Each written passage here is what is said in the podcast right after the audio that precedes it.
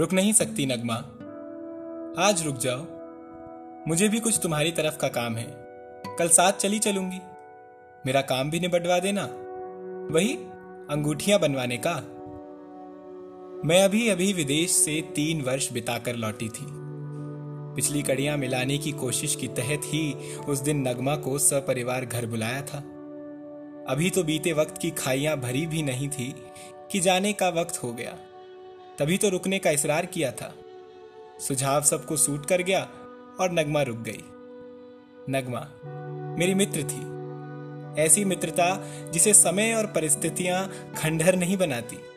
MA से चली आ रही मित्रता की कड़ियाँ परत दर परत गाढ़ी व पक्की हो गई थी। इतनी पक्की कि वक्त के अंतराल व दूरियों से भी बेअसर थीं। ऐसी दोस्तियाँ जंग ना पकड़ पाती हैं। मिले ना मिले जहन के किसी कोने में दोस्त होने का सुरक्षा कवच थामे रहती। सालों बाद अचानक हुई फ़ोन की बातचीत से ही दोनों एक दूसरे से बंध जाते। एक बेटी? प्यारी, गुदगुदी, रुई के गाल सी की माँ बन गई। फिर फ़ोन पर, बिटिया, तीन बरस की हो गई है। तेरी तरह बातनी है। और बेटे के जन्म की खबर भी ढेर सी बधाइयों के साथ फ़ोन पर ही मिल गई थी। बस यही थी कुछ फ़ोन पर की बातचीत। मानो फ़ोन ना हुआ, आकाशवाणी का समाचार हो गया। फिर एक दिन अचानक नगमा की बिटिया सबा के विवाह का कार्ड मिला। तब मुलाकात हुई।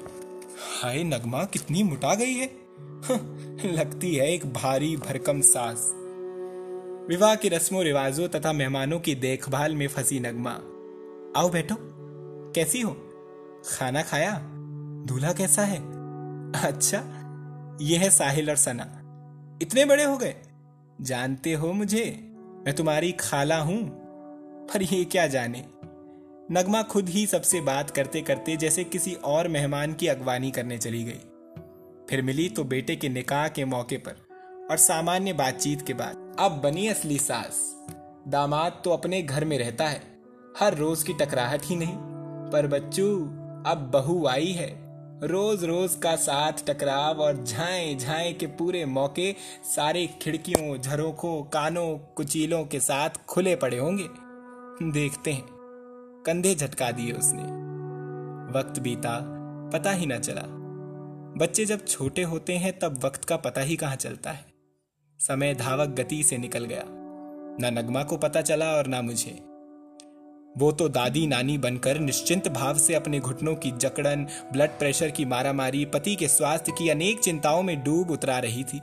और मैं बच्चों को विदेशों में मिली बड़ी बड़ी नौकरियों की मजबूरी से विदेश भेजकर अपने अकेलेपन को झेल रही थी। बच्चों के होने का मनोविज्ञान भी अजीब है। होते हैं तो उनकी बढ़ती मांगों, आलोचनाओं, गड़बड़ झालाक, कभी काम न करने का तनाव, कभी काम ना होने की स्थिति पर झुंझलाती रहती।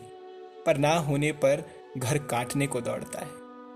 उनकी मांगे ही ना होती तो रसोई घर सूना पड़ा रहता।